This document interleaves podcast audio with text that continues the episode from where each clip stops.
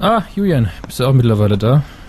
Moin Dominik, ja sorry, der Verkehr war wieder verrückt. Ich kam gar nicht durch. Verrückter Verkehr, ganz viele Verrückt. Clowns unterwegs wieder. Ja. Oh. Welcher Schlüssel war es nochmal? Eins, zwei, drei, der, der schwarze war es. So. Die Tür klemmt. Du bist, ist mir mal ein paar Wochen nicht. Ach, kein Problem. Ich habe ich hab letzten Wochen so viel gefressen, ich werfe mich einfach dagegen. Die Tür geht nach außen auf, Julian. Das erklärt einiges. Dann, hm. Also so dick bist du gar nicht geworden. Ich weiß gar nicht, was du hast. So. Okay. Der Flur sieht irgendwie voll aus. Diese ganzen Kartons, ich komme ja gar nicht durch. Moment, warte mal.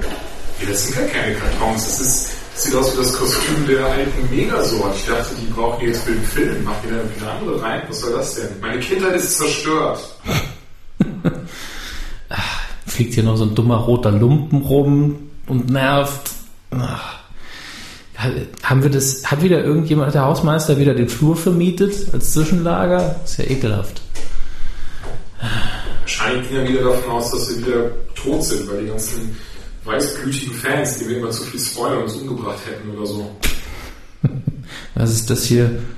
Prototyp Rogue One Lightsaber. Ja, super.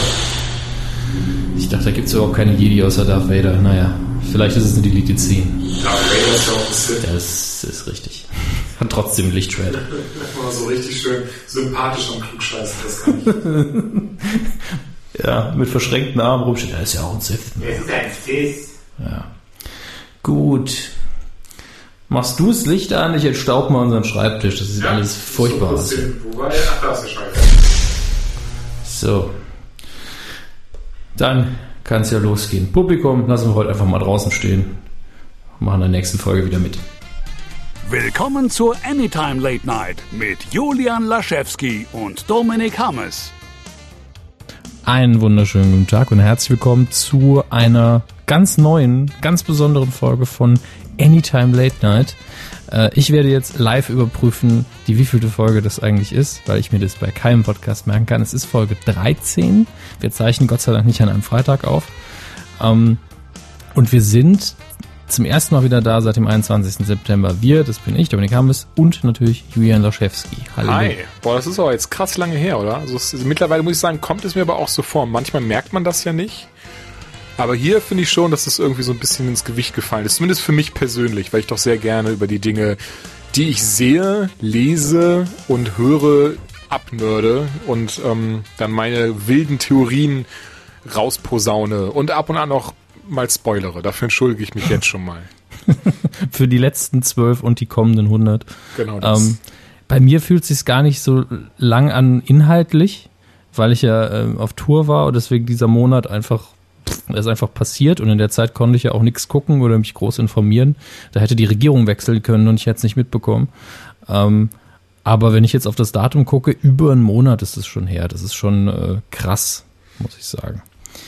Ähm, rein nach außen hin haben wir eine kleine Änderung für diese Folge. Wir haben äh, ausnahmsweise ein anderes Cover.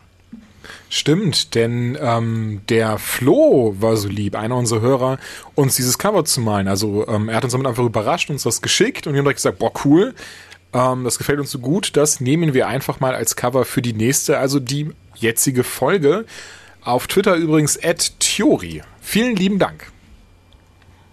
Vielen, vielen Dank auch von mir. Ähm, hast du sehr schön gemacht. Ich sehe, wir sehen beide so ein bisschen müde aus da drauf, aber das ist realistisch. Und es Ja, passt ich- auch ich zu dem. Zeichenstil. Von daher ist alles gut. Ähm, das nächste Mal wird es wahrscheinlich wieder das gute alte Cover von Oleg werden. Wenn ich die Zeit finde, wird es dann wieder ein paar äh, Photoshop-Unfälle geben. Außer natürlich, ihr da draußen wollt uns auch ein Cover zeichnen. Wink, wink. Julian, dein Ego braucht nicht noch, noch einen Boost hier. Ist alles gut. Es klang halt so, zeichnet uns, wir sind so hübsch. Nein, war natürlich nur ein unangenehmer Scherz, weiter nichts. Wink, wink. wink, wink ist immer gut, ja. Ähm, wir haben heute theoretisch sehr viel aufzuholen. Wir wollen uns aber ein bisschen kurz fassen. Die letzte Ausgabe war schon so lang und wir hatten dann noch das durchaus wunderbare Interview mit Sarah Borini. Äh, deswegen hattet ihr ja Gott sei Dank wenigstens eine lange Folge vor der langen Pause. Da habe ich mich Aber- übrigens sehr gefreut, um mal kurz ein bisschen aus dem Nähkästchen zu plaudern, beziehungsweise für ein bisschen Transparenz. Denn ich hatte erst Sorge, dass es einfach zu lange ist, weil es ging am Ende, glaube ich, eine Stunde, 20 Minuten. Aber sehr, tatsächlich sehr viele Leute, die auf Twitter geschrieben haben, auf Facebook geschrieben haben, kommentiert haben, dass es ein sehr schönes Interview sei. Das hat mich sehr gefreut. Da wollte ich mich wirklich mal für bedanken, weil das tatsächlich ähm, ja immer ein sehr schönes Gefühl ist, wenn man halt in irgendetwas Arbeit investiert und dann auch sich dazu Gedanken macht und ähnliches und etwas Bestimmtes im Kopf hat und dann das dann auch so gut ankommt, ist umso, umso schöner. Also ich habe tatsächlich sogar die Tage nochmal eine Facebook-Nachricht von jemandem bekommen, einem der Hörer, der, der sagte, Spitzeninterview, super interessant gestaltet, ähm, gerne mehr Künstler, oh, Entschuldigung, gerne mehr Künstler einladen und ähm, nach, nach, nach einem ähnlichen Schema hantieren, höre ich mir sehr, sehr gerne an. Hat mich auf jeden Fall sehr gefreut, also danke dafür. Ja, kann sein, dass wir das dann in Zukunft irgendwie einzeln in den Feed hauen, damit die normalen Folgen nicht so lang werden. Ja, das müssen wir dann von Fall zu Fall entscheiden. Idee. Aber ähm, ich würde das auch gerne nochmal machen. Ganz, ganz klar. Ähm, ja, deswegen unsere Themen heute werden, glaube ich, ein bisschen chaotisch. Wir müssen natürlich noch so ein, so ein paar Sachen abhaken. Da das hier der einzige Podcast ist, wo ich äh, in meinen Augen sinnvoll drüber reden kann, kann ich zum Beispiel ein bisschen von London erzählen, also von dem Harry Potter Theaterstück von The Cursed Child, wo natürlich auch sehr oft mal wieder dieses gehauchte Harry drin vorkam, was einem irgendwie nicht aus dem Kopf geht. Denn immer wenn ich jetzt irgendwo in einem Film oder in einer Serie oder auch in der Werbung, hat man ja oft diese äh, so eine gehauchte Frauenstimme, die dann will, dass man irgendein Produkt kauft. Und ich ja. muss immer wieder denken, Harry Potter, Harry Potter. Deswegen, das ist eher unheimlich. Es ist eigentlich ASMR. Also Voldemort ist eigentlich ein ASMR-YouTuber, der, der die, die, die Muggelwelt mit seinem Hauchen erfreuen möchte. Ähm, aber kommen wir lieber zum Theaterstück. Ich habe das ja im Vorfeld nicht gelesen. Äh, unter anderem auch, weil ich der Meinung bin, Theaterstück sieht man nun mal am besten auf der Bühne. Das ist auch völlig egal, ob wir jetzt über Goethe, Schiller, Shakespeare oder eben modernes Theaterstück reden. Das ist zwar auch als Literatur interessant, aber es gehört eben auf die Bühne. Zudem bin ich nicht, bin halt die falsche Generation für extrem Harry Potter Fandom, weil ich einfach ein bisschen zu alt bin. Hab aber ähm, das äh, erste Buch als Hörbuch mir reingezogen, finde es unfassbar gut geschrieben. Also jeder, der das abfeiert, hat äh, definitiv recht. Ähm, und äh, war dennoch sehr, sehr neugierig, äh, wie das Ganze gelöst wird. Und ich kannte Kritiken im Vorfeld, die gesagt haben, das Stück wäre ähm, so ein bisschen Fanfiction-mäßig.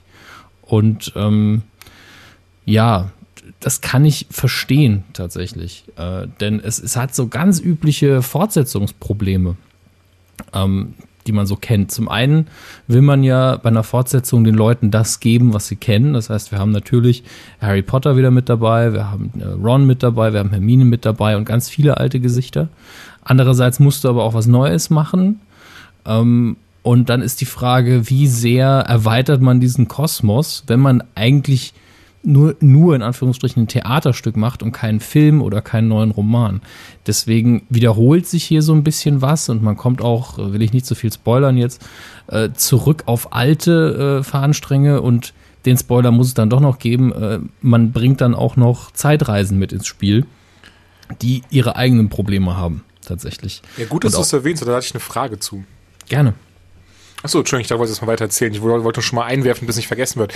Ich habe das tatsächlich gelesen, als es rauskam, habe ich mir über Amazon gekauft, die ähm, englische Variante mhm. des Drehbuchs und habe mich dann gefragt, wie, das, wie gut das auf der Bühne wirklich am Ende des Tages aussieht, diese Zeitreisen. Die Zeitreisen, nun mal, also oder wie es halt umgesetzt ist. Wird dann kurz der Vorhang zugemacht und die sind dann da, weil es ist ja zumindest im Drehbuch so beschrieben, dass man das quasi alles sieht und es sieht total wundersam und zauberhaft aus und was weiß ich.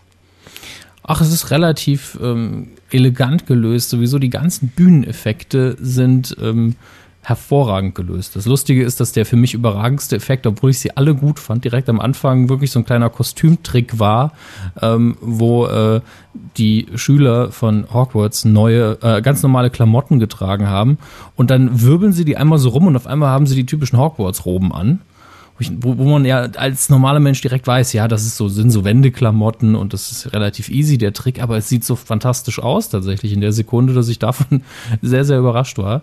Ähm, aber die Sache mit den Zeitreisen hat man geschickt gelöst. Man muss ja in dem, äh, also um durch die Zeit zu reisen mit den Time Turners eben, muss, muss man ja an den richtigen Ort. Also man reist ja wirklich nur durch die Zeit. Mhm. Und das heißt, man, sie begeben sich schon zu diesem Ort. Die Bühnenbilder sind relativ spartanisch aber werden eben unterstützt durch eine Beamer-Projektion, ah, okay. die die man am Anfang gar nicht realisiert. Also die, die gibt so ein bisschen Tiefe in den Raum, in dem hinten an der Wand dann so ein bisschen Architektur suggeriert wird. Und am Anfang denkt man, das wären einfach gezeichnete Kulissen hinten dran. Ist es auch zum Teil, aber durch diese Beamer-Projektion hat man eben so ein bisschen Raumtiefe, ein paar Details mehr. Und die benutzt man dann, um so einen leichten Zeitreiseeffekt zu haben. Also geht so eine Welle durch, durch den Raum, quasi so eine optische, die dann signalisiert, jetzt ist es passiert.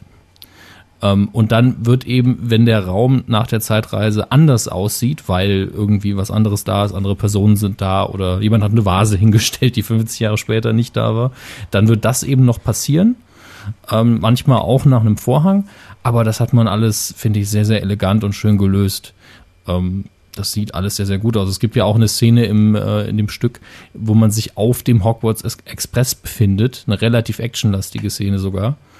Stimmt. Und da haben, da haben sich viele gefragt, wie haben sie das denn umgesetzt? Und ganz ehrlich, das ist so, eine, so ein Moment, der traditionell ähm, auf der Bühne sehr einfach zu lösen ist. Und das hat man hier auch sehr schön gemacht. Also äh, da sind die Schauspieler eben gefragt letztlich. Also äh, und der Rest ist einfach nur, ähm, man muss eben in dem Moment das Bühnenbild auf sich wirken lassen und dann ist man ja. durch ein paar Soundeffekte und äh, ein bisschen Licht eben auch direkt dabei und, und sieht die Szene auch genauso, wie sie gemeint ist. Das funktioniert alles sehr, sehr gut. Also die Inszenierung ist super, die Schauspieler waren auch fantastisch.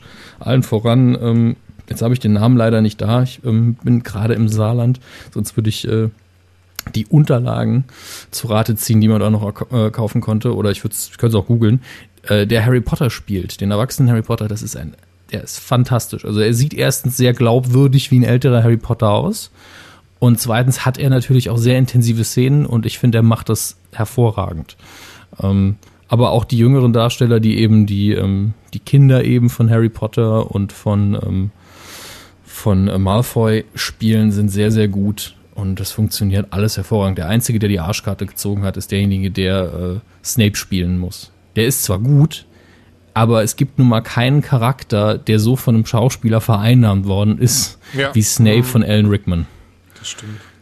Und ähm, das Gemeine ist, dass es da dadurch, dass er mittlerweile verstorben ist, einen Moment gibt, der einfach doppelt so traurig wird, dadurch, äh, dass er eben verstorben ist.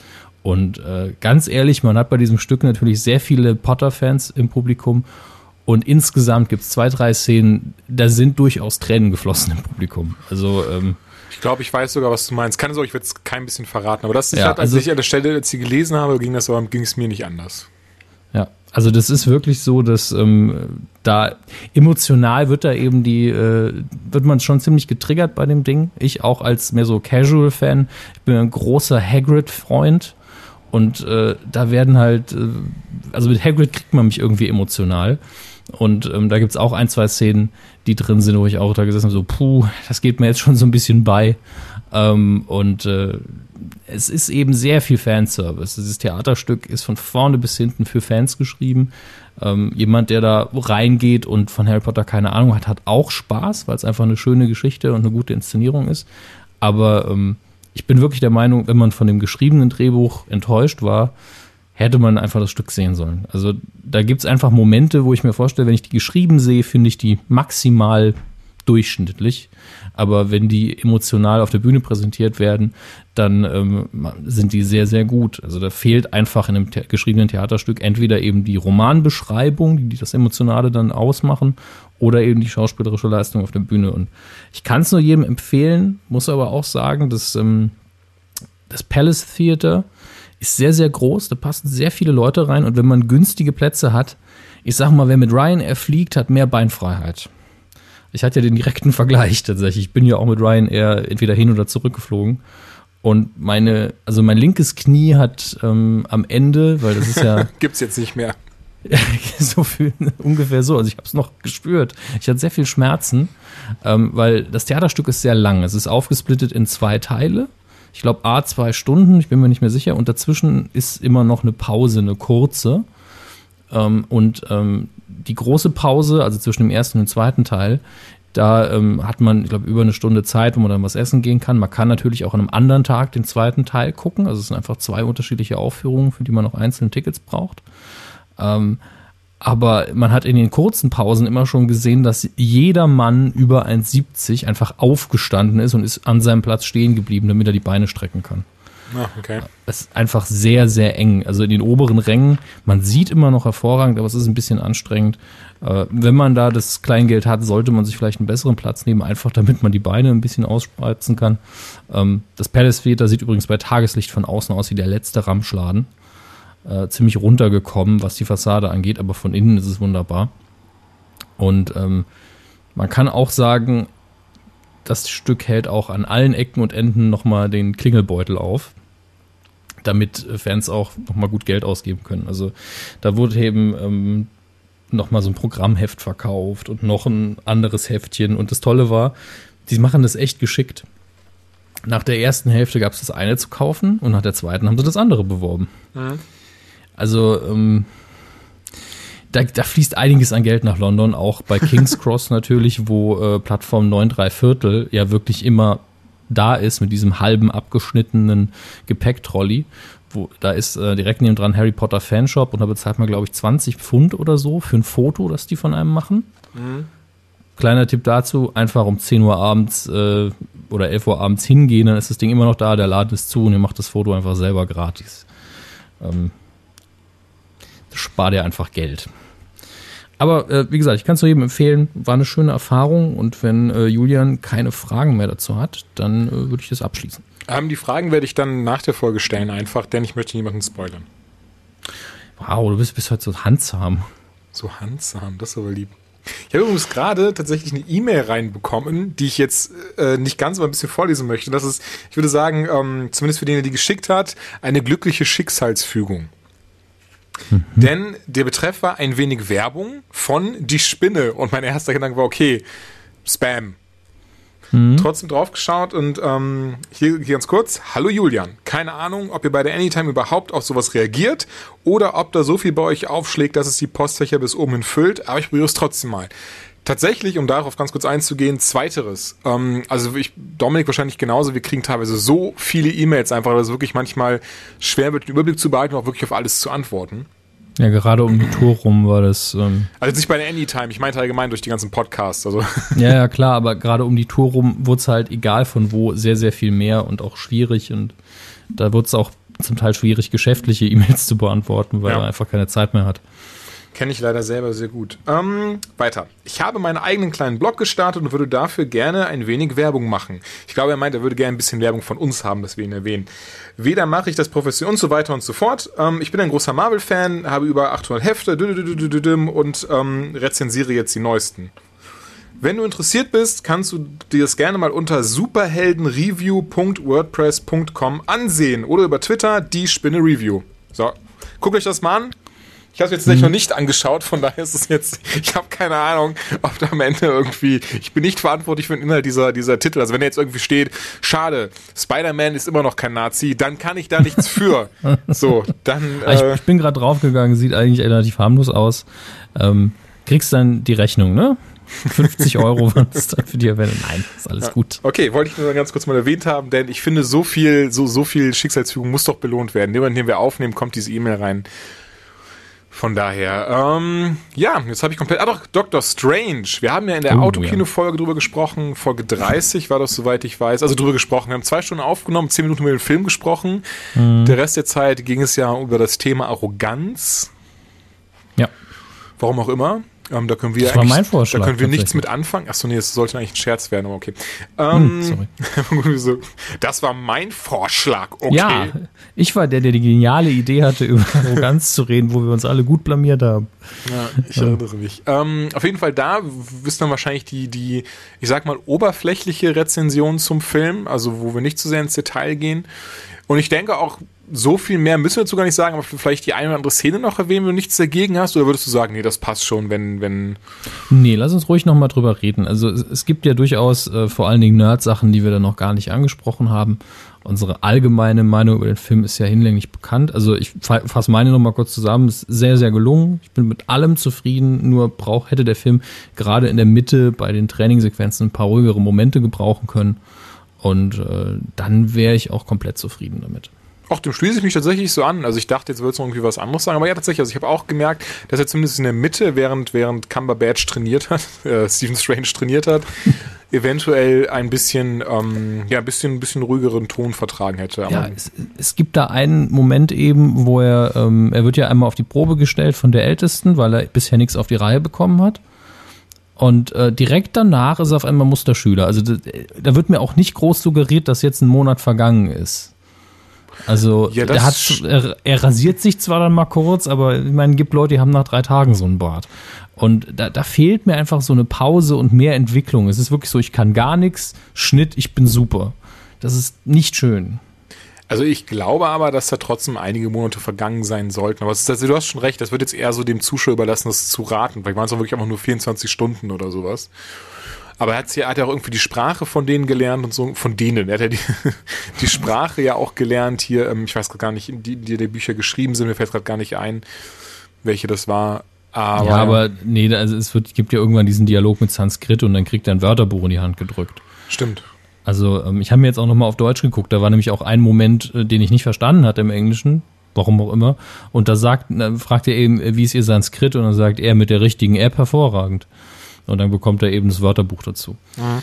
Deswegen, also ich weiß nicht, wie viele Sprachen er da noch beigebracht bekommt, aber ähm, ich sehe es auf jeden Fall nicht. Ja, er zieht sich nur auf einmal gepflegt da an und ist ein besserer Schüler. Scheint irgendwie miteinander zusammenzuhängen. Ja, das Einzige, was ich tatsächlich, wenn wir mal dabei bei diesem Ton bleiben, bei der Tonalität, ich fand das tatsächlich dann gegen Ende schade, wenn er eben das Auge von Agamotto bekommt, seinen Umhang bekommt und so ein Kram. Dann geht es irgendwie tatsächlich sehr schnell, dass er so zum Sorcerer Supreme wird. Ab der, das fand ich ein bisschen unglaubwürdig, in Anführungszeichen. Ich meine, klar, es ist ein, halt ein, ein, ein äh, Superheldenfilm von Marvel, so, aber trotzdem, das war so, hm, das fand ich dann ein bisschen zu schnell ja, man will ja auch so ein bisschen Gefälle und Charakterentwicklung haben und wir hatten halt einen arroganten Doktor, der verzweifelt ist und dann aber sehr schnell zu einem arroganten äh, Magier wird. Und äh, ich meine, ich finde ja auch diesen leicht arroganten äh, Sorcerer Supreme sehr unterhaltsam und sympathisch. Für mich gehört auch die Mid-Credit-Scene zum unterhaltsamsten des ganzen Films, äh, weil wir diesen fertigen Doctor Strange dann zum ersten Mal sehen, der weiß, was er kann. Aber ähm, ich fände ihn noch sympathischer, wenn er sich das mehr erarbeitet hätte und ich das mitbekommen hätte. Mhm. Aber das ist halt wie bei dieses Rumkritteln auf hohem Niveau. Ich meine, wir sind jetzt auch, aber auch nie auf die Sachen wie das Whitewashing vom Ancient One eingegangen ähm, ich glaube tatsächlich, dass wir dafür auch der falsche Podcast einfach sind. Ja. wir, wir feiern den Kram. So, wir können, wir haben natürlich auch einen kritischen Blick darauf, keine Frage. Aber ich wenn's, denke, unsere. Wenn es mich krass, entschuldige, wenn es mich krass stören würde, würde ich auch was sagen. Bei mir ist es halt so, ich sehe, dass man sich bemüht hat. Ich habe auch noch mal ein Interview mit dem Regisseur gelesen, wo er gesagt hat, ich wusste, das wird problematisch und wir haben uns halt für, für eine andere Route entschieden irgendwann. Also die haben halt wirklich damit gearbeitet und haben nicht gesagt, ah, wir machen das einfach, das ist die billigste Ausrede. Ähm, aber ähm, ich will da gar nicht zu sehr ins Detail gehen. Mir wär, ich fände es halt viel schlimmer, wenn er einfach gesagt hätte, ist doch scheißegal, geht mir am Arsch vorbei.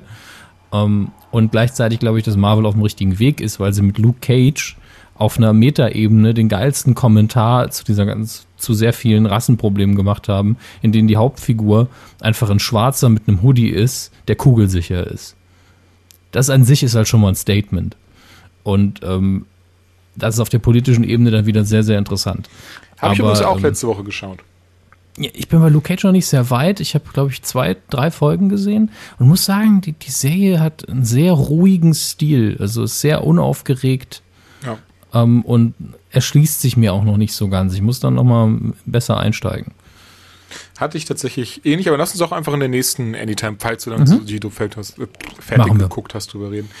Ja, Doctor Strange, ähm, die Mid-Credits-Scene. Ich würde tatsächlich gerne was dazu sagen, aber oder soll ich jetzt an dieser Stelle so eine Spoilerwarnung machen oder sollen wir es einfach außen vor lassen? Dann reden wir mal drüber, wenn der Film auf Blu-ray raus ist oder so. Hey, lass uns drüber reden. Also Mid-Credit-Scene reden wir jetzt drüber. Ihr könnt ja gerne. Also das Ding ist, ich möchte vorweg sagen, sie spoilert nichts zum Film. Das Überhaupt ist so, da, ihr könnt jetzt selber entscheiden, ob ihr deswegen dementsprechend jetzt die nächsten, ich sag mal, fünf Minuten hören wollt oder nicht. Sie spoilert ja. wirklich rein selbst, gar nicht zum Film, selbst nichts die zum Inhalt. After-Credit-Scene ist in meinen Augen kein Spoiler. Also da, da verrät man überhaupt nichts.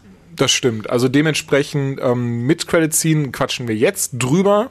Mhm ja, ich wollte kurz überlegen, ob ich noch irgendwie, aber ja, quatsch mir jetzt drüber. Ähm, ich muss sagen, das ist ja oftmals so das, was, was man hat in diesen Superheldenfilmen, dass man sich dann sehr auf diese, diese Mit- und After-Credit-Scene freut, teilweise mehr als auf den Film selber, was ja schon irgendwie so ein ganz klein bisschen ähm, paradox ist, aber man, man freut sich ja quasi auf den nächsten Film und dort dann wieder auf die, die After-Credit-Scene und so weiter und so fort. Zum Beispiel die, die After-Credit-Scene von Suicide Squad war das Beste am Film. Ähm, aber ja, Mid-Credit-Scene in Doctor Strange. Also A, von, von, wir haben direkt gesehen, wenn ich es recht noch im, richtig noch im Kopf habe, wir sehen ja wieder, wie, also wir sehen Thor. Mhm. Es schwenkt erst auf Thor und ähm, Strange mittlerweile in seinem kompletten Outfit. Auch mit den Handschuhen. Genau, hat, auf, hat alles an, auch der, der sieht, sieht nochmal, würde ich behaupten, nochmal einen Ticken anders aus als im Film selber. Also wirklich so wie der richtige, echte Doctor Strange, wie in den Comics kennst, so sieht er aus.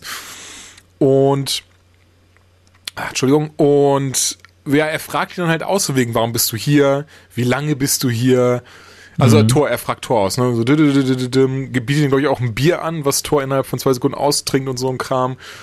So, und das ist aber alles mal gar nicht so, das ist alles lustig gemacht, das ist alles sehr sympathisch gemacht. Also es geht natürlich um dann um die letzten beiden Sätze, die, die fallen. Und zwar fragt ähm, Strange Thor, fragt ihn, so if you were to find your father, you would leave Earth.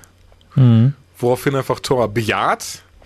Und dann Strange ihm antwortet, okay, I will help you find him then. Und das war so, mhm. so was? Spielt er etwa in Thor Ragnarok mit? Und das ist halt so, da muss ich doch schon, also habe ich schon laut gelacht, muss ich ehrlich sagen. Ich bin ja leider, was heißt leider, aber ich bin ja jemand, der dann, der dann sehr für andere wahrscheinlich unangenehm wird, wenn ich mich irgendwie freue bei sowas, wenn ich irgendwie so Szenen sehe, auch im Kino einfach einfach dann hat er das gesagt? Der Darf er das? Nee, so jetzt nicht. Ähm, aber ja, das ist. Ich habe mich sehr gefreut über die Szene, weil ich fand das einfach super. Alleine dieser, dieser Prospekt eben, dass wir ihn jetzt, äh, die, äh, dieser Ausblick, dass wir ihn jetzt eben in ähm, Thor Ragnarok sehen, finde ich schon sehr cool. Bisher gelistet ist er ja immer noch nicht auf der IMDb-Seite. Kann man mir vorstellen, dass es einfach Absicht ist wenn man das wirklich nicht vorwegnimmt. Es ist ja wirklich eine Mid-Credit-Scene und ich habe mich vertan. Mittlerweile ist er direkt auf Seite 1 ganz oben mit dabei. ja, gut, man darf nicht vergessen, dass die IMDb ja auch äh, User-Inhalte hat. Äh, da kann auch durchaus mal noch ein Fehler reinrutschen aber ähm, er ist mindestens mit einer Erwähnung drin. Mindestens in die ersten fünf Minuten, Strange hat uns das und das gezeigt. Weißt du? Also, ich also bin der festen, erwähnt. Ich bin er der festen Überzeugung, dass er drinne ist. Ich will, ich, natürlich die Frage jetzt, wie lange ist er drinne? Ich tippe, was heißt leider? Es ist ja, es ist ja ein Torfilm, kein Doctor Strange-Film, aber ich tippe trotzdem mal so auf maximal fünf Minuten. Wird ihn wahrscheinlich irgendwie in die richtige Richtung lenken, irgendwas sagen und hey, von wegen, wenn du Hilfe brauchst, sag Bescheid, sowas. Also ich vermute, auch wenn sie sich natürlich auch strukturell jetzt nicht noch mehr wiederholen sollten, aber dass das ähnlich laufen wird wie äh, der Anfang von Age of Ultron, wo wir, mhm. wo wir äh, halt den Einsatz der Avengers ja sehen, der richtig schön war. Ja. Und ähm, dass wir eben auch mit dem Finden oder Suchen von äh, Thors Vater einsteigen. Das Problem ist allerdings, bei Tor 2 erfährt man, glaube ich, erst, dass Loki den Platz von Odin übernommen hat in den After Credits. Genau. Und deswegen müssten sie das am Anfang zumindest nochmal thematisieren. Weil das war das, was ich sehr krass fand, dass jetzt in dieser Mid-Credit-Scene einfach nur Leute das verstehen konnten, die eine andere Mid-Credit-Scene geguckt haben. stimmt, ähm, da habe ich gar nicht drüber nachgedacht. Aber ja, stimmt tatsächlich, ja. Also entweder war man so nach dem Motto, ist doch scheißegal, mittlerweile müsste es eigentlich jeder wissen. Und man hat gesagt, nö, das ist nur für die Leute, die das auch gucken. Und äh, trotzdem sind die Filme ja dann meistens so, dass jeder sie verstehen kann. Das heißt, wir müssen irgendwie am Anfang äh, keine Ahnung, Thor hat Loki äh, mit Handschellen gefangen genommen und sagt halt, bla bla bla, äh, du hast unseren Vater wo auch immer hingeschafft. Wobei ich mir auch vorstellen kann, sie machen ja manchmal so Zeitsprünge. Zum Beispiel spielt Strange ja so ein bisschen während ähm, Civil War. Weil Stimmt. es diese, diese Anspielung gibt auf den Absturz von Rhodey äh, direkt am Anfang des Films. Das heißt, äh, der Film beginnt eigentlich quasi während Civil War. Und ähm, endet dann halt irgendwann. Was aber auch heißt, dass äh, man bei Tor einfach sagen könnte, die Mid-Credit-Scene, äh, wir setzen vor der Mid-Credit-Scene ein. Die Mid-Credit-Scene wird halt nicht nochmal gezeigt, aber es kommt dann irgendwann so, ich habe Hilfe besorgt oder so. Jemand, der wirklich zaubern kann, weil darauf ja. freue ich mich irgendwo. Loki ist ja immer so ein bisschen am Zaubern. Und Doctor Strange ist halt so süß. Ja, das finde ich halt richtig geil, so zum Ausgleichen der magischen Mächte von Loki einfach Strange dabei zu haben. Ja, aber bei Doctor Strange hat sich der erste Marvel-Film ist ja wirklich so richtig krass mit Magie um sich wirft. Das hatten mhm. wir ja vorher gar nicht. Was ich ja auch sehr interessant finde durch diese neue Ebene, die da reinkommt, wenn man dann eigentlich überlegt, so ja, das, was quasi die Avengers bisher verteidigt haben oder die anderen Superhelden verteidigt haben, das war alles so Bedrohung auf planetarer Ebene. Darüber lacht ja Strange eigentlich. Auch in den Comics ist ja auch in den Comics eigentlich ein sehr, sehr oder sogar mit einer der stärksten Helden, die eigentlich mit dem Fingerschnippen viele Bedrohungen einfach äh, verschwinden lassen könnten. Ja, das ist so eine typische, ähm, so ein typisches Klischee, das ist bei DC und äh, Fate ja auch so. Ähm, mag ich eigentlich nicht so sehr. Ich mag eigentlich lieber Charaktere wie Constantine, die halt eigentlich nicht sehr stark sind, aber durch ihr Verhalten sehr clever sind, was auch so eine Batman-Geschichte ist wiederum. Ähm, deswegen fand ich den Endkampf von Doctor Strange auch so geil, weil er eigentlich völlig unterlegen ist aber eben so einen Kniff äh, benutzt, um dann äh, den Bösewicht zu besiegen, der sehr Constantine-mäßig ist. Also der Move passt eigentlich viel mehr zu dem Charakter, dass er sich einfach mit der heftigsten Macht anlegt und sagt, ja, so sieht's halt aus, mein Freund. und das mag ich einfach. Mhm. Stimmt. Ja. Aber ansonsten, also ich freue mich tatsächlich auf Tor Ragnarok mehr als auf jeden anderen Tor. Unter anderem ja. wegen Strange, auch weil wir endlich diese Odin-Loki-Geschichte aufklären können. Ähm, und ich glaube, Hulk spielt ja auch mit. Genau, Hulk ist ja. auch bestätigt, spielt auch mit, eben quasi, weil beide in Civil War nicht mitgespielt haben, dass jetzt bei dem Film mitspielen und auch erklärt wird, was beide eigentlich gemacht hat und warum sie nicht da waren. Was, was aber auch für mich heißt, dass man hier ähnlich wie bei Captain America hingeht und sagt, äh, es ist jetzt der, der x-te Film der Reihe, jetzt ist es eigentlich ein zweiter Avengers. Und das mag ich doch sehr. Also ich, es gibt ja viele, die das kritisieren, dass man so viele Superhelden in einen Film quetscht. Aber irgendwann ergibt es eben auch Sinn. Man muss sich ja bei, bei jedem Film, wo die nicht vorkommen, fragen, ja, was machen die anderen? Liegen die faul am Strand rum? Und äh, deswegen finde ich das immer sehr schön, wenn man dann sinnvoll noch ein, zwei Leute einbaut. Und ja. gerade die, diese Kombination aus Strange und Hulk, die, die mh, hm, da geht mir das Herz auf so ein bisschen. ich freue mich natürlich auch sehr drauf, ja. Gut, damit hätten wir Strange auch abgehandelt, glaube ich, oder? Denke schon. Gut. Ähm, dann gucke ich mal, was ich noch rausgesucht hatte. Also erstmal so eine ganz kleine Sache. Agents of Shield läuft ja weiter und konzentriert sich schon länger ein bisschen auf die Inhumans, die man in der letzten Staffel eingeführt hat. Und äh, Kevin Feige, der Oberboss bei, äh, bei Marvel Studios, hat neulich in einem Interview gesagt mit Slash Film, I think Inhumans will happen for sure. I don't know when und dann bla bla bla. Aber ich glaube im Fernsehen. Und äh, wenn wir in Phase 4 reingehen, könnte es auch einen Film geben. Das wäre ziemlich cool. Und tatsächlich passieren die Inhumans ja gerade. Die, die sind ja einfach schon im Fernsehen zu sehen. Entweder guckt er die Serie selber nicht oder es gibt irgendwann mal noch eine eigene Inhumans TV-Serie. Eins von beiden äh, ist es bestimmt. Keine Ahnung. Ich bin gerade bei, wo, wo, wo, ähm, wo spielen sie denn mit in welcher Serie? Oder Agents of Shield. Ah doch, Entschuldigung. Hm? Wie erwähnt. Ähm, Deswegen, ich, ich weiß nicht genau, was Kevin Feige da meint. Also ähm, vielleicht hat er den Überblick mittlerweile selber verloren und Agents of Shield läuft so ein bisschen nebenher. Ähm, aber äh, keine Ahnung. M mehr Marvel stört mich hier nie, auch wenn ich sagen muss, so wie sie äh, TV und Film leider doch mittlerweile trennen, obwohl sie in der gleichen Welt spielen, äh, will ich nicht unbedingt noch eine neue Serie haben diese dann irgendwie am Rande rumdümpeln lassen, weil ich gerade bei Agents of Shield der Meinung bin, dass es mittlerweile nur so läuft, dass die äh, Geschehnisse im Filmuniversum zwar Auswirkungen aufs TV-Universum haben, aber kaum umgekehrt. Ähm, Finde ich mittlerweile auch sehr verschenkt und schade. Also die Serie ist stark, aber muss sich dann immer unterordnen dem, was im großen Universum passiert, aber darf nie Einfluss nehmen. Das ist schon irgendwo fragwürdig. Mhm. Naja. Was hast du denn noch für ein Thema? Ähm, ich denke, verschied ich habe verschiedene Themen. Verschiedene Themen. Verschiedene Themen. Ich würde sagen, ich fange jetzt mit den Trailern an, weil ich die handle ich einfach zusammen dann ab, denn so viel ist da eigentlich gar nicht so zu sagen. Aber A, der Lego Batman Movie, der erste, also der, der vierte Trailer ist es mittlerweile, aber der auch dann endlich mal ein bisschen von der Geschichte zeigt und weil wir eigentlich alle sehen werden und so, dass unter anderem sehen wir dann Commissioner Gordon, mhm. aber Barbara ist es und nicht äh, ihr Vater. Aha. Was ich schon mal sehr interessant finde. Der Joker wird der Antagonist sein. Was man sich wahrscheinlich denken konnte. Aber ich finde es trotzdem, trotzdem gut gemacht. Ich fand es ein bisschen schade, dass er nicht von Mark Hamill gesprochen wird, denn soweit ich weiß, hat er ja zumindest in den ähm, Lego-Videospielen war das auch mal Mark Hamill, der den Joker gesprochen hat. Aber ich merke gerade, Will Arnett war es ja auch nicht, der Batman Lego Videospielen gesprochen hat. Also ich denke, von daher ist man hier einen anderen Weg gegangen.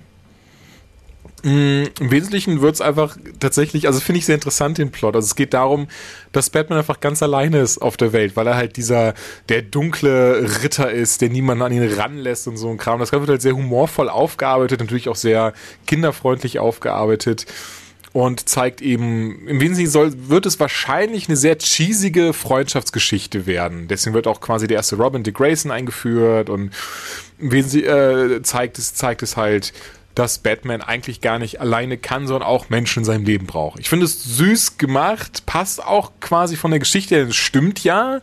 Mhm. Ähm, bin gespannt, was draus wird. Ich glaube, im Februar, März kommt der Film schon raus. Ich bin, bin gerade super, ich muss mal kurz gucken, ich habe den Trailer hier am Start. Gehen wir kurz zum Ende. Äh, es werden ganz viele Batterungs geworfen. Jetzt ist hier der Link zum Facebook. Ne, hier steht gerade kein Termin. Cool. Ähm, doch, Februar, Entschuldigung, Februar, Anfang Februar. Ja, cool, ist ja auch schon dann in drei Monaten soweit. Freue und, dann ist schon, und dann ist schon wieder Weihnachten. Oh, dann ist schon wieder Weihnachten, genau. Ähm, dann kam neuer Wonder Woman, also ich würde jetzt sagen, ich hacke jetzt einfach ganz schnell nacheinander ab, wenn du nichts dagegen ja, hast. Es kam neuer ruhig. Wonder Woman Trailer. Mhm. Fand das, Entschuldige, du. Nee, go. Ich finde, die Wonder Woman Sachen sehen alle bisher sehr gut aus. Tatsächlich, ich wollte auch sagen, also ich, ich mir gefiel er besser als der ähm, erste Trailer, der rauskam. Mag ihn auch so an sich. Ich muss aber trotzdem sagen, ich bin mittlerweile, du wahrscheinlich auch verbrannt. Also ich werde da jetzt gar nichts mehr, ich habe da da keine, äh, keine, keine Erwartung dran haben. Ich werde mich da nicht großartig drauf freuen oder ähnliches.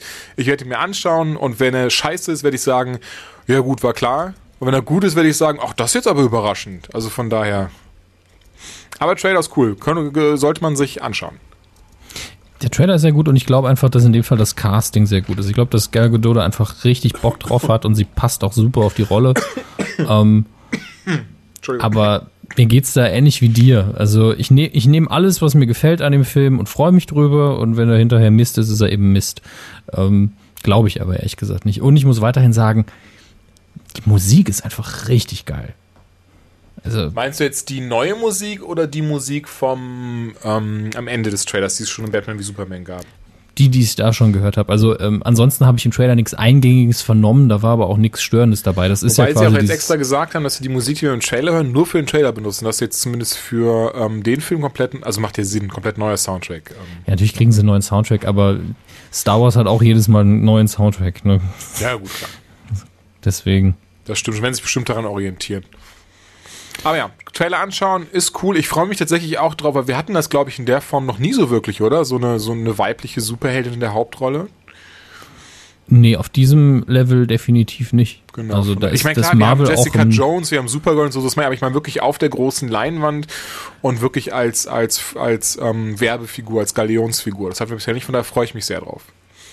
Ähm, es war eine, es gab mal einen sehr, sehr schlechten Supergirl-Film der war gut besetzt, aber sehr, sehr schlecht. Und ich glaube, das war's. Also wir brauchen definitiv mehr ähm, Superhelden, Frauen auf der großen Leinwand. So viel steht fest. Ja.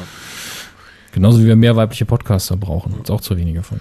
Und die nächste News hau ich jetzt auch noch raus, weil die auch nicht lange dauert. Einfach, und dann bist du wieder dran, okay? Bitte?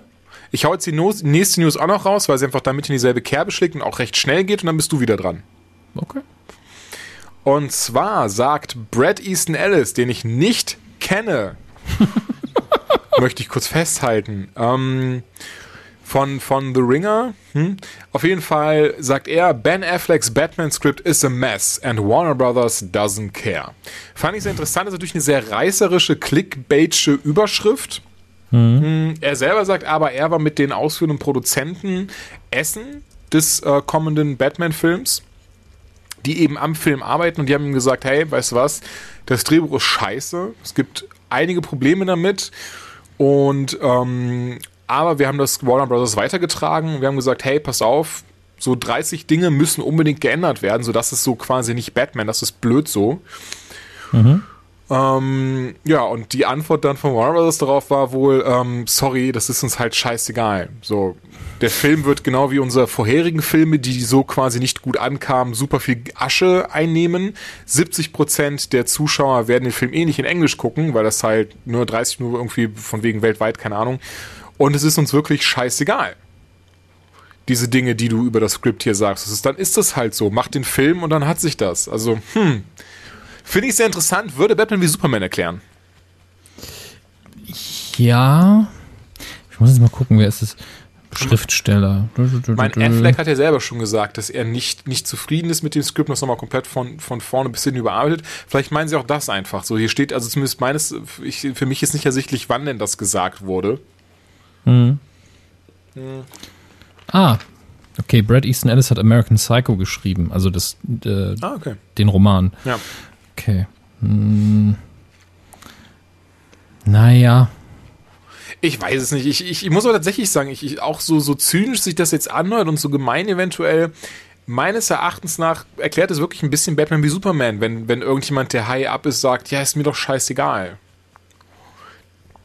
Weißt du, die Anzüge können mir sagen, was sie wollen, das ist mir auch scheißegal.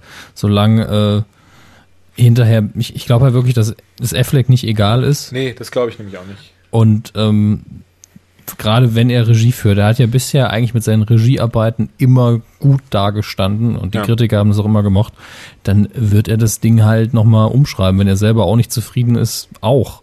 Und, ja, zudem äh, Jeff Jones äh, schreibt auch mit, der alleine für, für sehr gute, zum Beispiel Justice League verantwortlich ist, für Rebirth und sowas, also von daher. Das stimmt.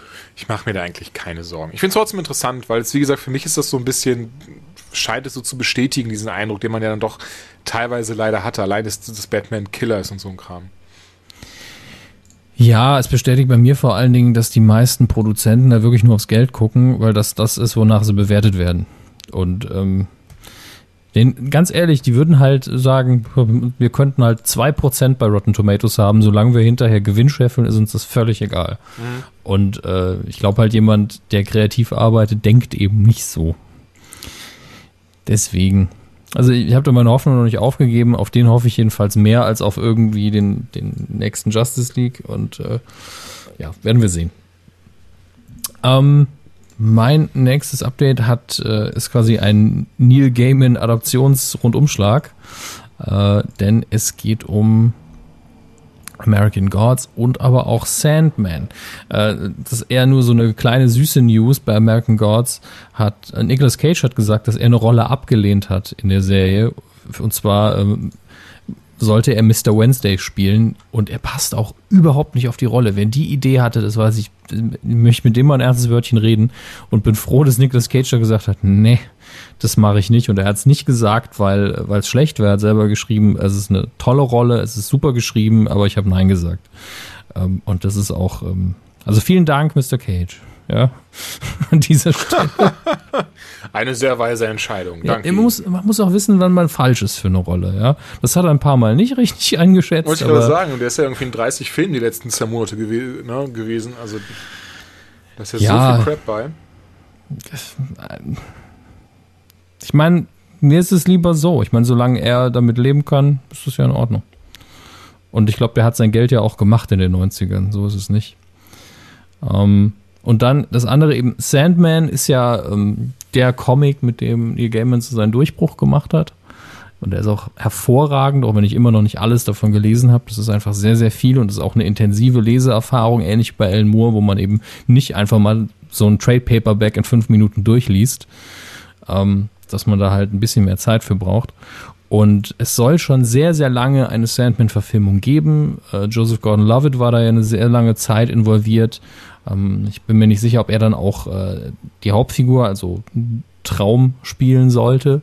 Ähm, aber er sollte auf jeden Fall kreativ mitarbeiten und ist dann irgendwann ausgestiegen aus dem Projekt. Wegen kreativer Differenzen, wie man das so kennt. Und jetzt war sehr lange ähm, äh, Eric Heiserer, der ähm, ja, äh, Drehbuchautor von Nightmare on Elm Street und äh, das Ding, äh, sollte daran arbeiten, hat daran auch gearbeitet und hat auch viel mit Gaiman drüber geredet und hat dann irgendwann gesagt, ist er zu HBO, äh, ist er nicht zu HBO gegangen, weil es sollte ja ein Film sein, ist er zu seinen Bossen hingegangen und gesagt, so, hier ist das Drehbuch, wie es jetzt aktuell entwickelt ist. es ist nicht gut. Ähm, es muss noch überarbeitet werden. In meinen Augen ist diese, äh, ist diese Story nicht für, den, für einen Film oder eine Filmtrilogie umzusetzen. Die Struktur passt einfach nicht. Das müsste eine, eine Miniseries oder sonst was sein auf HBO. Und ähm, ja, das klappt so einfach nicht. Also ich glaube, das Projekt ist auch auf ewig verflucht. Also äh, das, das wird einfach niemals fertig oder scheiße oder wir haben irgendwann Glück. Aber ähm, da glaube ich im Moment nicht dran. Naja, ich denke aber auch, wenn American Gods rauskommt als, ähm, als Serie und die erfolgreich ist, dass man da vielleicht nochmal umdenken könnte. Mal schauen. Ich habe es ehrlich gesagt immer noch nicht gelesen. Ich habe es ja mittlerweile mir bei bestellt gehabt, nachdem wir vor das erste, in der ersten Ausgabe, glaube ich, drüber geredet haben oder sowas. Aber ich habe es mhm. immer noch nicht gelesen, American Gods. Ich bin immer noch krass, äh, krass Bock drauf. Ja, es kannst jederzeit damit anfangen. Ähm, hast du noch viel? Ähm, ich, ich würde eigentlich gerne über die Serien reden, die wir geguckt haben. Okay, dann, dann lass, lass, uns noch, lass uns ganz schnell dann, dann noch die C-Film-News abhaken, die ich jetzt auch noch hier, hier rumliegen ja. habe. Mach ruhig. Das gerne. eine ist, ähm, in Justice League ist der Bösewicht ja Steppenwolf. Die hatte ich auch. Hm? Also die ähm, News. Den, den, den ich gar nicht so gut kenne, tatsächlich. Ich mag die Musik, aber ich kann mir die Figur nicht Sitting on my Harley.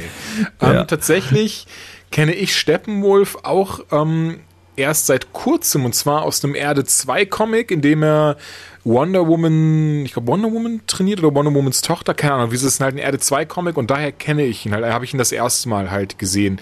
Ist eigentlich gar nicht so der krasse Gegner, deswegen bin ich, also zumindest von dem, was ich bisher gesehen und gelesen habe, ist eher so, ja, nur Superman kann ja eigentlich easy aus seinem, aus seinem Hemd, Hemd pusten. Aber er ist ja er lebt ja auch gerade nicht. Wink, wink. Hm. Hm, hm, hm, hm, hm. Naja, auf jeden Fall, ähm, Syrian, Syrian Heinz wird den spielen. Genau. Äh, sehr, sehr guter Schauspieler tatsächlich. Man, glaube ich, das letzte, wo die meisten ihn herkennen, ist aus Game of Thrones. Genau, der Mans, äh, Mans Rider gespielt. Genau, und äh, hat auf jeden Fall ein krasses Charisma und ist für einen Bösewichter wie, wie gebaut äh, sozusagen. Wo, ja, wobei er ja gesagt, oder man gesagt hat, ja, er hat, ähm, er, er, er, hat die meiste Zeit hat er im, im äh, CGI-Room verbracht. Hier, wie heißt es denn?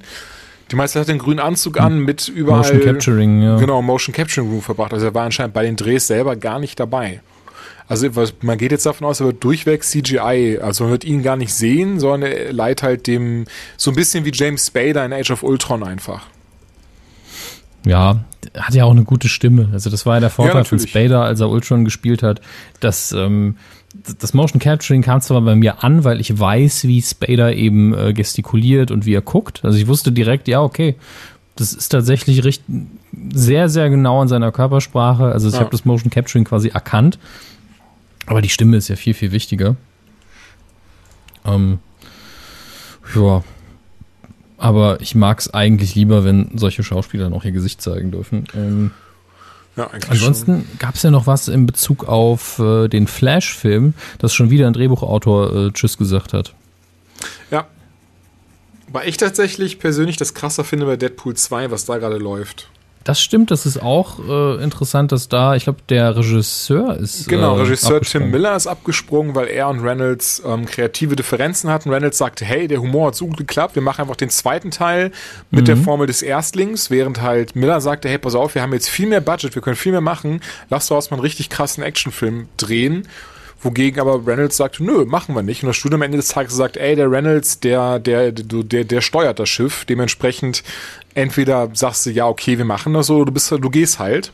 Und tatsächlich ist er dann mhm. gegangen. Und dann ist auch, bester Name überhaupt, Junkie XL ebenfalls hat das Projekt dann verlassen. Er hat ja den Soundtrack des ersten Teils gemacht, hat mir das gut gefallen. Ja. Und ja, er ist halt jetzt dann auch weg, weil er sagt ja, nee, hm, findet der ungeil, dass sie einfach jetzt Tim Miller gesagt haben, tschüss, ob, weil er wohl einer der treibenden Kräfte hinter des ersten Teils waren, so möchte er nicht mehr mitmachen. Dementsprechend fehlt jetzt gerade Regisseur und ähm, Soundtrackmacher, aber ich glaube, also, also ich glaube zumindest zweiteres lässt sich sehr schnell beheben. Hm.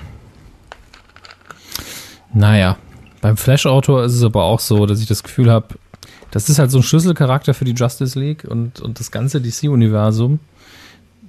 Kann das sehr gut sein, dass er einfach äh, Warner mal wieder mit der, wir müssen düster und ernst bleiben Geschichte. Ähm, Was so sehr schade wäre, also mittlerweile müssen sie es doch gelernt haben, oder? Ja, ich meine, vor allen Dingen, wenn man sich Batman wie Superman anguckt, gibt's ja da drin schon sehr viele lustige Momente tatsächlich. Neben dem ganzen äh, Zack Snyder Ach. holt sich einen runter Szenen. Ja. Und auch im Trailer von Justice League äh, ist ja auch wieder relativ viel Humor drin. Aber Flash ist nun mal der, der glücklichste Typ in einem roten Anzug, muss man dazu sagen. Neben dem Weihnachtsmann sind niemanden, der mehr Bock auf seinen Job hat.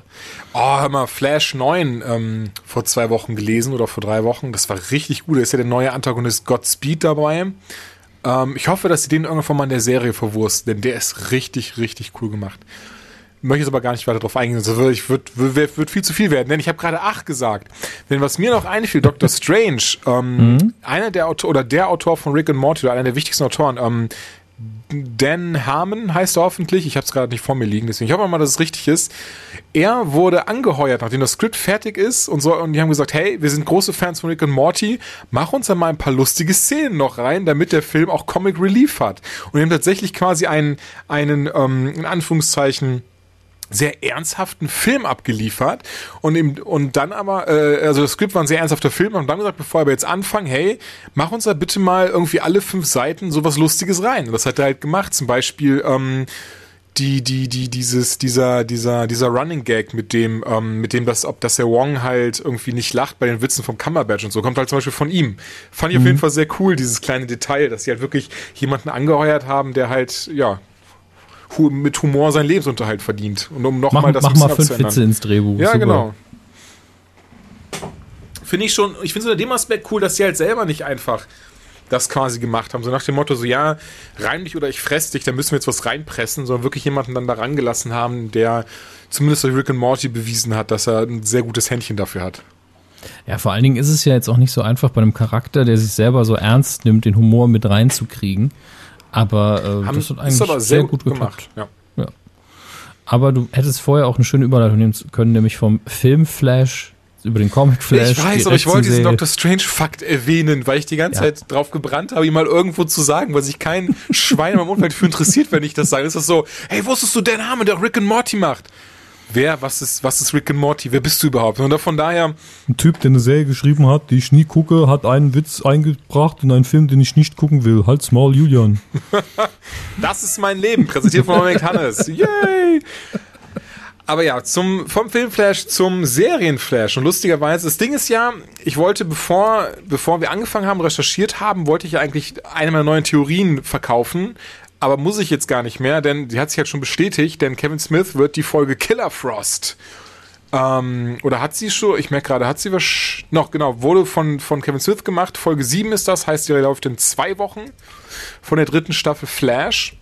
Und wie man an der Folge hört, wird eben ähm, Caitlin Frost, die ja eh schon Comiclesern bekannt ist als ähm, Killer Frost von, von Anfang an übrigens. Also es war ja schon, als, als die erste Staffel von Flash anlief, war eh schon das so, so Moment, was? Wieso, wieso, die ist doch eigentlich eine, eine Gegnerin von Flash, eine recht krasse. Wieso hilft sie ihm denn? Und ich gehe mal fast davon aus, nachdem wir schon in der zweiten Staffel ja eigentlich gesehen haben, dass es auf Erde 2 eine Killer Frost gibt, wo man dann erst dachte, okay, diesen Weg haben wir jetzt also gewählt, damit halt Caitlin Frost eben nicht diesen Bösewichtweg geht, behaupte ich mal, ähm, und ich denke, durch den Inhalt, die Inhaltsbeschreibung bestätigt sich das auch, dass sie halt zu einer sehr krassen Antagonistin wird in der dritten Staffel. Ich kann mir vorstellen, dass sie auch dann, dass sie die, sie in irgendeiner Form wieder zurückholen. Also ja, denke denk ich auch. Also ich glaube, dass sie jetzt eher durch ihre Mächte so ein bisschen zum Bösen getrieben wird. Genau, also sie haben schon die, die Inhaltsangabe ähm, veröffentlicht der siebten Folge und da steht halt, dass ähm, Caitlin, use, Caitlin benutzt ihre Kräfte, um Barry zu saven, äh, zu retten, aber wie ihre Mutter vorhergesagt hat, ähm, sorgt sie damit dafür, dass Killer Frost unleashed äh, freigelassen wird. Und Killer Frost denkt sich jetzt, okay, ich habe so die krassen Kräfte, ich suche mir jetzt Dr. Alchemy zusammen, äh, kidnappt dann Julian, Tom, gespielt übrigens von Tom Felton, Draco Malfoy, finde ich, also der macht ja einen so guten Job, ohne Scheiß. Das, das ist ja der Ham und da, ey, das ist echt nicht, das ist echt nicht irgendwie so böse gemeint oder so, so sorry Grant Gustin, aber er spielt hier mal sowas an die Wand in der, der letzten Folge. Also das fand ich dann, fand ich sehr interessant. Da hat es mal diesen kleinen, aber feinen Unterschied gesehen zwischen Serie- und Filmschauspieler meines Erachtens nach, auch wenn sich das jetzt krass prätentiös anhört. Ich glaube, du hast vor allem den Unterschied gesehen zwischen einem Barry Allen, der einfach gerade kein komplexer Charakter ist, tatsächlich. Also in diesem Moment ist er ja gerade einfach nur, wie gesagt, einfach nur ein glücklicher Typ, dem es eigentlich ganz gut geht. Er ja. hat so ein paar Verantwortungen, aber er ist nicht, er ist kein komplexer Charakter. Und bei Tom Felton wissen wir einfach noch nicht genau, wie sein Charakter tickt. Und er ist eigentlich mysteriös und er kann einfach viel mehr damit machen. Ähm, ja, gut, und er stimmt. ist auch so ein bisschen zerrissen, finde ich. Aber er macht es wirklich gut. Ich find, bin auch sehr begeistert davon.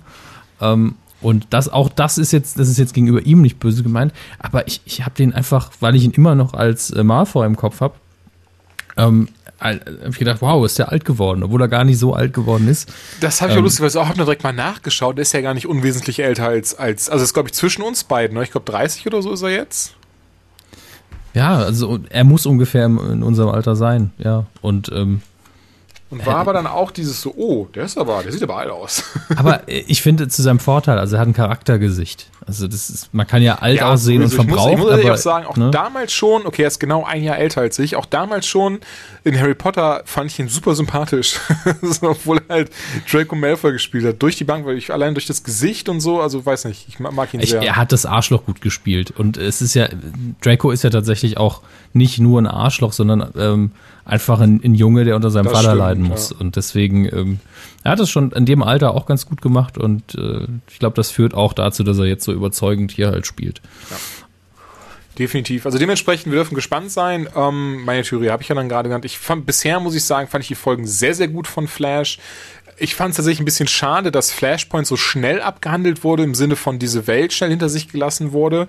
Natürlich gibt es jetzt immer noch Nachwehen von, die wir jetzt sehen, also wie zum Beispiel Caitlin Frost, die jetzt anscheinend zu Killer Frost wird, oder ja auch ähm, andere Dinge in anderen Universen wie bei Arrow, dass dort Diggles Tochter zu einem Sohn geworden ist und so ein Kram. Und die Frage stellt sich, ob er das trotzdem in irgendeiner Form oder ob das in irgendeiner Form nochmal umgekehrt wird. Ja, das weiß ich auch nicht. Und da, da gehen leider meine Probleme mit, mit sehr viel, was gerade in diesem DC-Fernsehuniversum passiert, einher. Also ich mag Legends of Tomorrow und ich finde auch, dass diese Staffel sich besser entwickelt als die davor. Aber ich hasse es, dass da einfach so locker flockig einfach Zeitparadoxe äh, Paradoxe aufgemacht werden am laufenden Band. Da wird einfach ständig die Zeitlinie geändert und so, es ist mir mittlerweile echt egal, Leute. Das spielt für mich auch keine Rolle mehr. Also. Ja, das stimmt. Weil ich ein bisschen schade finde, dass Rip Hunter nicht mehr mitspielt. Mochte den Charakter. Ist das eigentlich permanent? So habe ich jetzt verstanden. So wurde es auch, soweit ich weiß, in der News ähm, vor ein paar Wochen stand es drin, weil sie haben ja ähm, Kendra und Hawkman, mir fällt der Name gar nicht ein, die sind ja auch rausgeschrieben worden und ähm, Rip Hunter war wohl schon zu Ende der ersten Staffel klar, dass der nur noch eine Folge mitspielen wird und dann halt das, das T, das jetzt von jemand anderem halt geleitet wird. Einfach damit sie da diese Freshness drinne haben, damit das halt nicht in irgendeiner Form stagniert. Ja, so haben sie es selber gesagt. Ich meine, sie haben es ein bisschen anders gesagt, aber das war mhm. quasi die Grundaussage. Wobei sie ihn ja mysteriös rausgeschrieben haben, also mysteriös genug, dass er locker nochmal ja, auftauchen kann. Ja, das wollte ich sagen. Ich denke viel eher, dass das so in Richtung Cameo, äh, Cameo immer wieder mal gehen wird. Weißt du, dass er halt der Folgen wieder dabei sein wird, sowas in die Richtung. Aber so wie ich es verstanden habe, ist er quasi kein festes Bild, kein Hauptbestandteil mehr der Serie. Mhm. Das ist wirklich schade. Ich mochte ihn aber auch und äh, gleichzeitig ist ja, ähm, ist ja Legends of Tomorrow äh, einfach die Serie, die ähm, quasi davon lebt, dass Charaktere, die eigentlich keine Mächte haben, einfach nur eine exotische Knarre in die Hand gesteckt bekommen. Ja. Das ist das, was ich irgendwie nicht so ganz nachvollziehen kann, aber ähm, gut, dann, dann ist es halt so. Sorgenkind Arrow hat, würde ich sagen, wieder ein bisschen zurück zur alten Form gefunden. Hm. Was ich. Arrow, Entschuldige, ähm, Arrow liefert auf jeden Fall so am Anfang der, der Staffel gerade sehr gut ab. Also auf einem vernünftigen, aber jetzt nicht unfassbar gutem Niveau äh, mit dem neuen Team.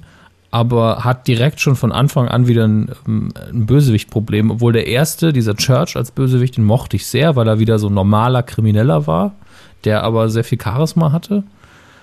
Aber dieser andere Typ, haben wir wieder ein Schwarz, also du erzählst ja gleich was zu ihm aber so auf den ersten Blick, wenn man keinen Comic-Hintergrundwissen hat, ist dieser Prometheus erstmal einfach nur noch ein, äh, ein, schwarzer, also nicht schwarz im Sinne von Hautfarbe, sondern schwarz, schwarz kostümiert, schwarz kostümierter ähm, Bogenschütze. Und man ist so, nein, nicht noch ein Bogenschütze, ich kann es nicht mehr sehen. Ähm, aber damit weicht er ja eigentlich krass von seiner Comic-Vorlage ab. Was ich sehr interessant fand, also ich habe Prometheus das erste Mal in einem Justice League Comic gesehen, ähm, fand den Charakteren erstmal recht interessant. Im Sinne, wobei interessant ist immer so, so ein nichtssagendes Adjektiv. Ich fand den Charakter dann sehr, ähm, ja, jetzt fällt mir das deutsche Äquivalent von Intriguing nicht ein. Wow. Äh, auf jeden Fall fand ich den Charakter sehr cool.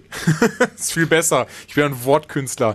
Ähm, du wolltest mehr über ihn wissen, glaube ich. Genau, ich wollte mehr über ihn wissen und muss sagen, ich finde es sehr amüsant, was er porträtieren soll, wie er beschrieben wird. Aber er ist halt einfach teilweise, äh, er ist eigentlich doch schon zu absurd und eigentlich zu dämlich. Also im Wesentlichen ist Prometheus, man weiß übrigens nicht, wer er ist in den Comics, also es ist bis heute nicht aufgeklärt worden, aber es gibt ihn, glaube ich, auch erst, auch erst seit 1998, den Charakter. bisschen Zeit haben sie ja noch. Auf jeden Fall ist Prometheus quasi das böse Gegenstück zu Batman. Also er hat auch wirklich genau dieselbe Geschichte durchlebt, nur eben auf der anderen Seite des Gesetzes. Also seine Eltern sind Verbrecher und diese werden dann nach einem Bankraub vor seinen Augen von einem Polizisten erschossen. Und er sagt dann auch zusammen und ähm, wird dann ne, erstmal erstmal wird dann von anderen Kriminellen aufgenommen und bereist dann die Welt und schwört dann, dass er halt äh, den Gesetzeshütern und Helden dieser Welt äh, Einhalt gebieten wird und ihnen die, die, die, die, die Luft ausblasen wird. Also hm. finde find ich an sich interessant gestaltet. Ich finde, du hast dann sehr guten, guten, ähm, sehr guten Kommentar dazu. Wir haben ja schon im Vorgespräch kurz über gequatscht. Es ist so nach dem Motto so, okay, was können wir jetzt machen? Ja, uns fällt nichts ein. Lass mal das Gegenstück zu Batman machen. Super Idee! Und so mhm. fühlt er sich leider auch an. Also jetzt nicht bei Arrow, also bei Arrow leider auch, aber ich meine jetzt noch die Comic-Variante. Ähm, keine Ahnung, wie gesagt, die Idee finde ich schon cool aber die Umsetzung scheitert so ein bisschen und ich finde es zu krass, dieses so, ja, das, weil das ist wirklich, wenn man es liest, liest es sich so ein bisschen nach, nach schlechter Fanfiction, weil es wirklich alles genau drauf umgemünzt ist. So, ne, er wird, hat halt Verbrechereltern, die werden von einem Polizisten erschossen und der geht da unter trainieren, aber nutzt halt dann die seine Sachen fürs Böse, ist auch reich, ne, packt aber alles und, und so, ne, ins Böse rein und sein Anzug ist auch ausgelegt, dass er immer ähm, fatale Wunden zufügt und so weiter und so fort. Das Design finde ich recht okay, in den Comics. Ähm, ich finde tatsächlich das bei Arrow cooler. In den Comics hat halt so ein, sieht so ein bisschen Ritterhelm-mäßig aus. Er soll schon ein bisschen Batman-mäßig aussehen, aber ich finde, da hätte man sich mehr Mühe völlig geben können. albern aus. Also auf genau allen Bildern, die ich bisher gesehen habe, sieht er einfach aus, als hätte er sich einen Fahrradhelm aufgeschraubt und, und ich weiß auch nicht. Es ist äh, so nicht, nicht sehr gut. Ja. Und ja, und jetzt, also ich denke aber mal, weil er jetzt, also A, in Arrow wird er dann natürlich dann das Gegenstück von Oliver Queen, ähm, Schrägstrich von Green Arrow sein. Ja, was ja wieder durch die, durch die Blume äh, heißt, dass Oliver Queen eigentlich Batman sein will und nicht Green Arrow. Was mir ja, es ist schon sehr interessant, aufregt. oder? Wenn du wirklich, guck dir alle mal, alle Bösewichte der letzten oder der wirklich aller Staffeln an von Arrow. Es ist eigentlich, du hast zu 80 Prozent sind alle Bösewichte aus Batman oder zum Beispiel hier, Tobias Church ist einfach aus Nightwing, ist aus den Nightwing-Sachen. Wird sogar in der Serie gesagt, merke ich gerade, dass aus den Nightwing-Sachen ist. Dann spielt Huntress mit, die eigentlich auch zur Bat-Family gehört und so weiter und so fort. Also ich finde es sehr interessant, dass sie wirklich sich so viel einfach im Batman-Universum leihen wahrscheinlich wirklich einer der Produzenten oder so riesengroßer Fan und die ärgern sich einfach, dass sie nicht eigentlich eine Batman-Serie hätten machen können. Man weiß es nicht. Auf jeden Fall denke ich, oder habe ich zumindest so dieses, nachdem ich letzte Woche geguckt habe, dachte ich so, eigentlich, was ja passieren, passen könnte, ist, in den Green Arrow Comics kommt ähm, Speedy nochmal wieder, also jetzt nicht in, in den Comics ist äh, in der Serie ist es Thea Queen, in den Comics ist Speedy aber Roy Harper. Und er kommt dann wieder nach Starling City, beziehungsweise Star City und wird dann zu Arsenal, äh, Arsenal und will eigentlich zeigen, Arsenal, wird dann zu Arsenal und will zeigen, dass er, dass er der dass beste, er Fußballspieler Fußball spielt, ist. Ja. ja genau. Wird zu Arsenal und ähm, möchte zeigen, dass er besser ist als Green Arrow, mehr machen kann. So ein bisschen so die Red Hood Batman Geschichte im Wesentlichen, weil er dann auch halt über Leichen geht und würde aber in der Serie für mich einfach aus dem Blauen raus keinen Sinn ergeben. Eigentlich also nicht, das stimmt schon, aber ich ich für mich nur funktionieren, wenn man ihn kurz nochmal auftauchen lässt und ähm, Thea irgendwie durch Olivers Fehler verstirbt oder stark verletzt wird oder so und dass er dann irgendwie Rache will oder ja. so, weil er seinen Job nicht richtig macht. Ich weiß es stimmt nicht, schon, aber weißt du, ich meine, es würde trotzdem mit diesem Geiste der Comics dann hergehen, weil er wieder in den Comics auf jeden Fall nochmal zurückkehrt und dann versucht einfach nur eigentlich Oliver Queen fortzuführen und ähm, ihm mehr oder weniger davon abzuhalten, weiter in Green Arrow zu sein. Wahrscheinlich ist es nicht der Fall, wahrscheinlich ähm, wird es eh eventuell sogar jemand sein, den wir gar nicht, gar nicht kennen. Ich meine, du hast so eine Theorie, merke ich gerade. Ja, was heißt Theorie? Es ist suggeriert es eben dadurch, dass man, wenn man an die ersten Staffeln zurückdenkt, ja schon mal einen, einen äh, Bogenschützen gab, der schwarz maskiert ist. Und äh, das war ja Malcolm. Merlin. Aber meinst du, ja, Entschuldigung. Und äh, ich meine, sein Sohn ist ja dann irgendwann verstorben. Und wir haben nun mal einen Lazarus Pit und, und wir haben einen total dummen Raja Ghul, der eben Malcolm Merlin ist. Und es wäre so ziemlich die, die absurdeste Klischeegeschichte, dass der seinen Sohn dann nochmal da reingeschmissen und nochmal trainiert hat. Außerdem hat man, äh, ich glaube, das war die letzte Folge, wo Church ähm, ausgeschaltet worden ist von Prometheus. Ja. Und ähm, ihm dann vorher verrät, dass Oliver Queen Green Arrow ist und er hat eben überhaupt nicht darauf reagiert, hat noch nicht mal Danke gesagt und es suggeriert für mich, er wusste das schon. Ja, stimmt. Aber ich, ich will das nicht. Ich will nicht, dass ich da recht behalte. Das also ich gucke auch gerade mal, also ich, ich kann es mir unter dem Aspekt nicht vorstellen, dass der gute Herr äh, Colin Donnell heißt der, der, äh, der ähm, Tommy Merlin gespielt hat, doch auch gerade hier mit Chicago PD und Chicago Met anscheinend direkt bei zwei Serien als derselbe Typ am Start ist. Oh, und Chicago Fire. Ich habe keine Ahnung, was das alles ist. Irgendwann ganz viel Chicago im Namen. Ja, aber ich meine, wenn er die Hälfte der Zeit einfach kostümiert ist und nur am Schluss einmal seine Maske ja, abzieht, ist ein Cameo. Ne? Ja, ja.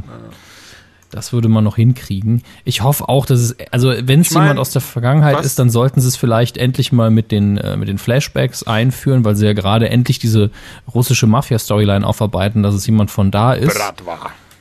Ja, die Bratwa. Ähm, und äh, ansonsten hoffen entweder jemand Neues oder irgendwas, womit wir jetzt überhaupt nicht rechnen, was cool ist. Ja, das Ding ist, ich gucke bei IMDb und tatsächlich jetzt, wo du es sagst, ähm, ist er noch für 2000, ist er jetzt für 2016 gelistet für eine Folge, Tommy Merlin, aber ich kann mir vorstellen, weil sie es schon im Vorfeld gesagt haben, in der hundertsten Folge, die irgendwie auch ein Crossover sein wird mit den anderen Serien, wenn ich es richtig verstanden habe, Gott, werden ja, nochmal so viele Charaktere verwurstet, weil wahrscheinlich auch Slade Wilson nochmal dann dabei sein wird und so weiter und so fort. Ja, ich nehme an, dass das Crossover von allen CW-Serien auch wieder die Timeline in Ordnung bringt.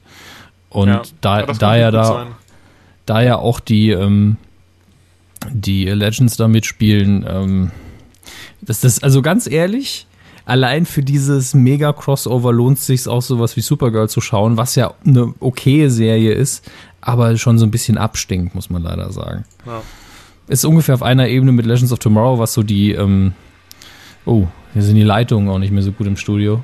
Ähm, was so die äh, Dingens, die Kitschigkeit angeht, da sind die sich sehr ähnlich. Aber in Legends of Tomorrow passiert einfach mehr. Bei Supergirl bin ich immer, habe ich immer so das Gefühl, die haben Probleme, ihren eigenen Kosmos aufzubauen. Aber das wird sich jetzt vielleicht ändern, nachdem sie den Sender ja. gewechselt Geht haben. Geht mir bei Supergirl leider ähnlich. Ich fand die ersten beiden Folgen sehr gut. Mit Superman auch, finde ich auch tatsächlich gut gecastet, weil er einfach ähm, ja, der, der, der, der damalige Clark Kent ist in Anführungszeichen. Also jetzt nicht damals aus mit Dean Kane oder sowas, sondern damals in den Comics, als das alles anfing. So halt so ein tollpatschiger Reporter, der sehr liebenswürdig ist und nicht dieser böse, dreinschauende Barbie-Puppe mit äh, Sixpack, die einfach mal die, die Genicke seiner Gegner bricht und so ein Kram. Ja, es ist eben so, dass ähm, der Superman in äh, also ich denke, das wird auch oft falsch verstanden. Ich finde, dass äh, Superman und Clark Kent eben wirklich eine Person sind und dass er sich nur ein bisschen schusseliger gibt.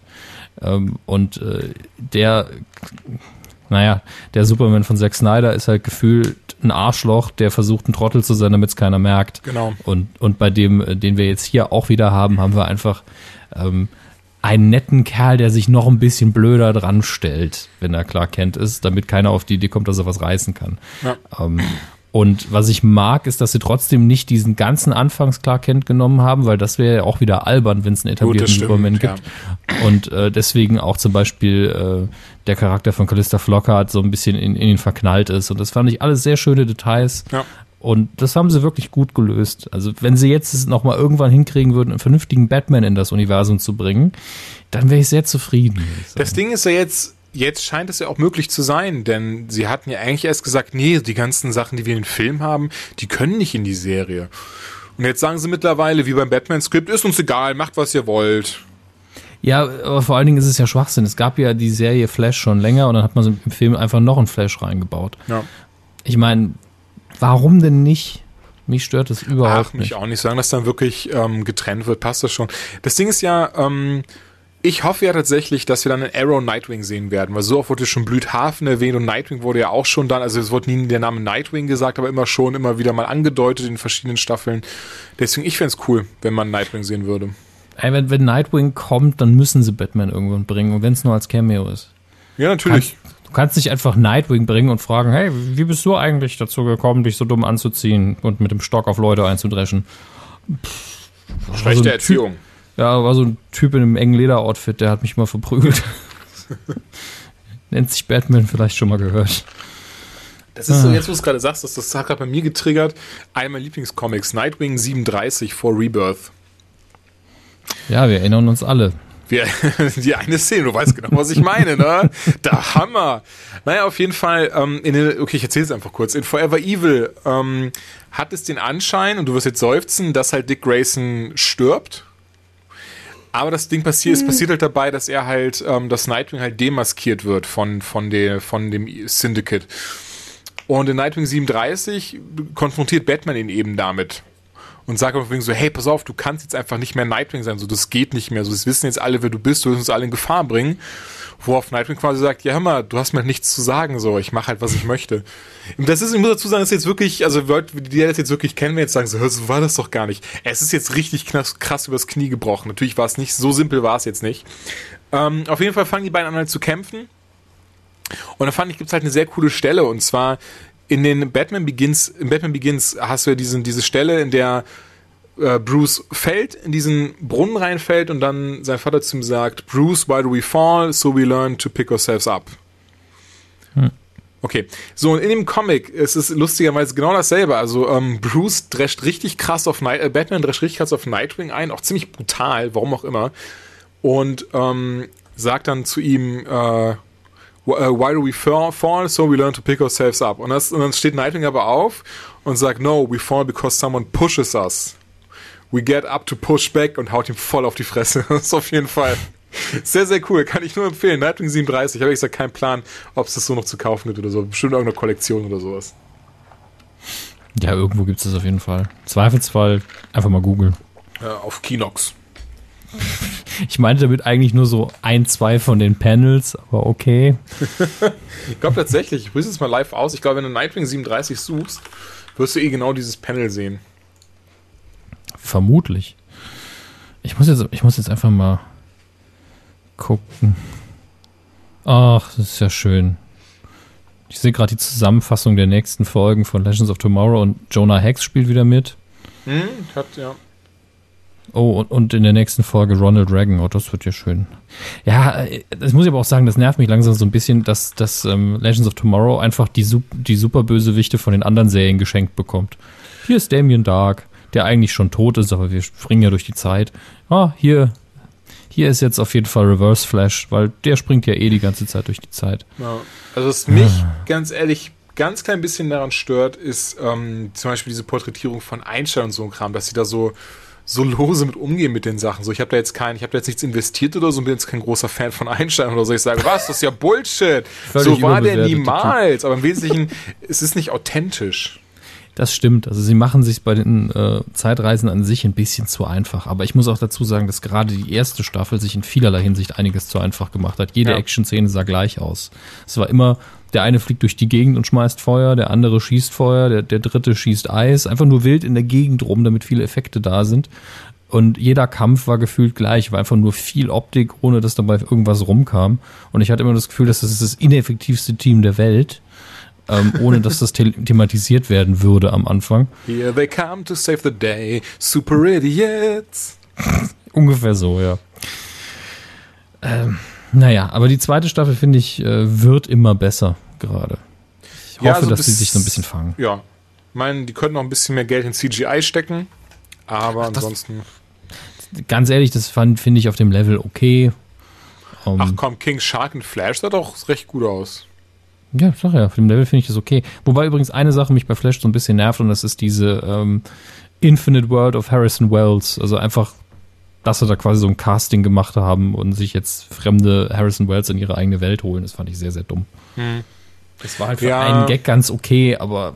Besonders dieses, ähm, ach, weiß ich nicht, HR, es ist so, es ist direkt so, so, so ich, ich kann schon verstehen, wenn sie so ein bisschen überzeichnen Charakter nehmen, aber hier haben sie wirklich so, so volle Kanne, so einfach so gesagt, so, hey, pass auf, das ist der Charakter, go nuts. Ja, ich meine, ich mag den Schauspieler sehr und ich finde auch, dass er ein krasses Comedy-Talent hat, aber äh, ich finde es für den Charakter sehr dumm. Mhm. Ja. Naja. Stimmt, nee, es stimmt dir aber, zu. Wir werden sehen, wie es weitergeht. Ja. Hm. Viel Aber damit- habe ich eigentlich ja, damit- nicht. Du? Ich bin damit auch durch. Dann sind wir bei 1,15, da sind wir ungefähr bei unserer alten Zeit. Ähm, und das freut mich. Ich wollte heute wirklich keine lange Folge machen. Nee, also, ähm, ja. Ich habe auch mega Hunger, wenn ich ehrlich bin. Ich habe heute noch nichts gegessen. Also ich habe gefrühstückt, dann kam die Post und seitdem habe ich nichts mehr gegessen. Von daher, ähm, ja. Es klingt, als wäre das mit der Post sehr, sehr anstrengend gewesen. Ja, das ist immer sehr anstrengend. Ich werde immer in stundenlange Gespräche verwickelt, habe keine Zeit mit zum Essen. Wieso kriegen Sie Post von. Ich war so frei und habe mal ihr diesen Umschlag hier geöffnet. Ich habe Ihre Kontoauszüge im Blick. Jeder dritte Eintrag steht Batman dabei. Das kann ja eigentlich nicht sein. Haben Sie schon mal drüber gedacht, Peter Zweger dann zu rufen? Sind Sie Batman? Sind Sie weil Batman Comics über sich bestellen würde. Das wäre so gut. Dann immer so, eine, so Post-its dran und das habt ihr falsch gemacht. Das So als Kritik zurückschicken. sehr gut. Nun gut, dann äh, beenden wir an dieser Stelle die 13. Folge der Anytime Late Night. Ähm, ich bin froh, dass wir wieder da sind und jetzt hoffentlich wieder regelmäßig zu hören sind. Na, das hoffe ich aber auch. Bis zum nächsten Mal. Danke Julian, danke Zuhörer. Tschüss. Tschüss.